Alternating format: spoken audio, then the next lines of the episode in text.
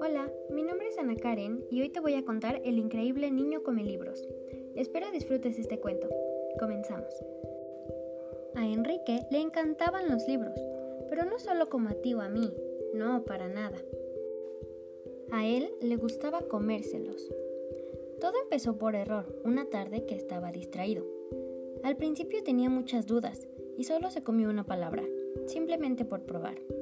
Luego lo intentó con una oración completa y tras eso la página entera. Y para fines de mes podía atiborrarse un libro de un tirón. Le encantaba comer toda clase de libros, novelas, diccionarios, almaneques y atlas, libros de bromas, libros de historia y hasta de matemáticas, pero los rojos eran sus preferidos, y los devoraba a un ritmo increíble. Pero lo mejor era esto, mientras más comía, más listo se hacía. Una vez se comió un libro sobre pececitos, y en el acto supo que dar de comer a Ginger. En muy poco tiempo pudo resolver el crucigrama de su padre en el periódico, y hasta era más listo que los profesores de su escuela. A Enrique le gustaba ser listo. Creía que, de seguir así, bien podría llegar a ser la persona más lista del mundo. Así que siguió comiendo libros y se fue haciendo más listo y más listo y más listo.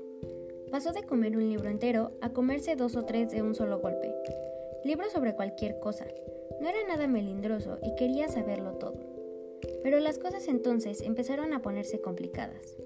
Más bien, empezaron a ponerse muy, muy mal. Enrique comía demasiado, y sin duda, demasiado rápido, y empezaba a sentirse un poco enfermo. Pero eso no era lo peor. Todo lo que iba aprendiendo se volvía un revoltijo, porque no le daba tiempo de hacer bien la digestión, y empezó a sentir vergüenza de tener que abrir la boca. Y así Enrique de repente ya no parecía tan listo. Más de uno le aconsejó que ya no comiera libros. Dejó, pues, de comer libros y se quedó triste un largo rato en su cuarto. ¿Qué iba a hacer? Mas luego, casi por accidente, Enrique tomó del suelo un libro a medio comer, pero en lugar de llevárselo a la boca, lo abrió y empezó a leer. Después de aquello, descubrió a Enrique que le gustaba mucho leer y que si leía bastante todavía podía llegar a ser la persona más lista del mundo. Ahora Enrique siempre está leyendo, aunque la verdad, de vez en cuando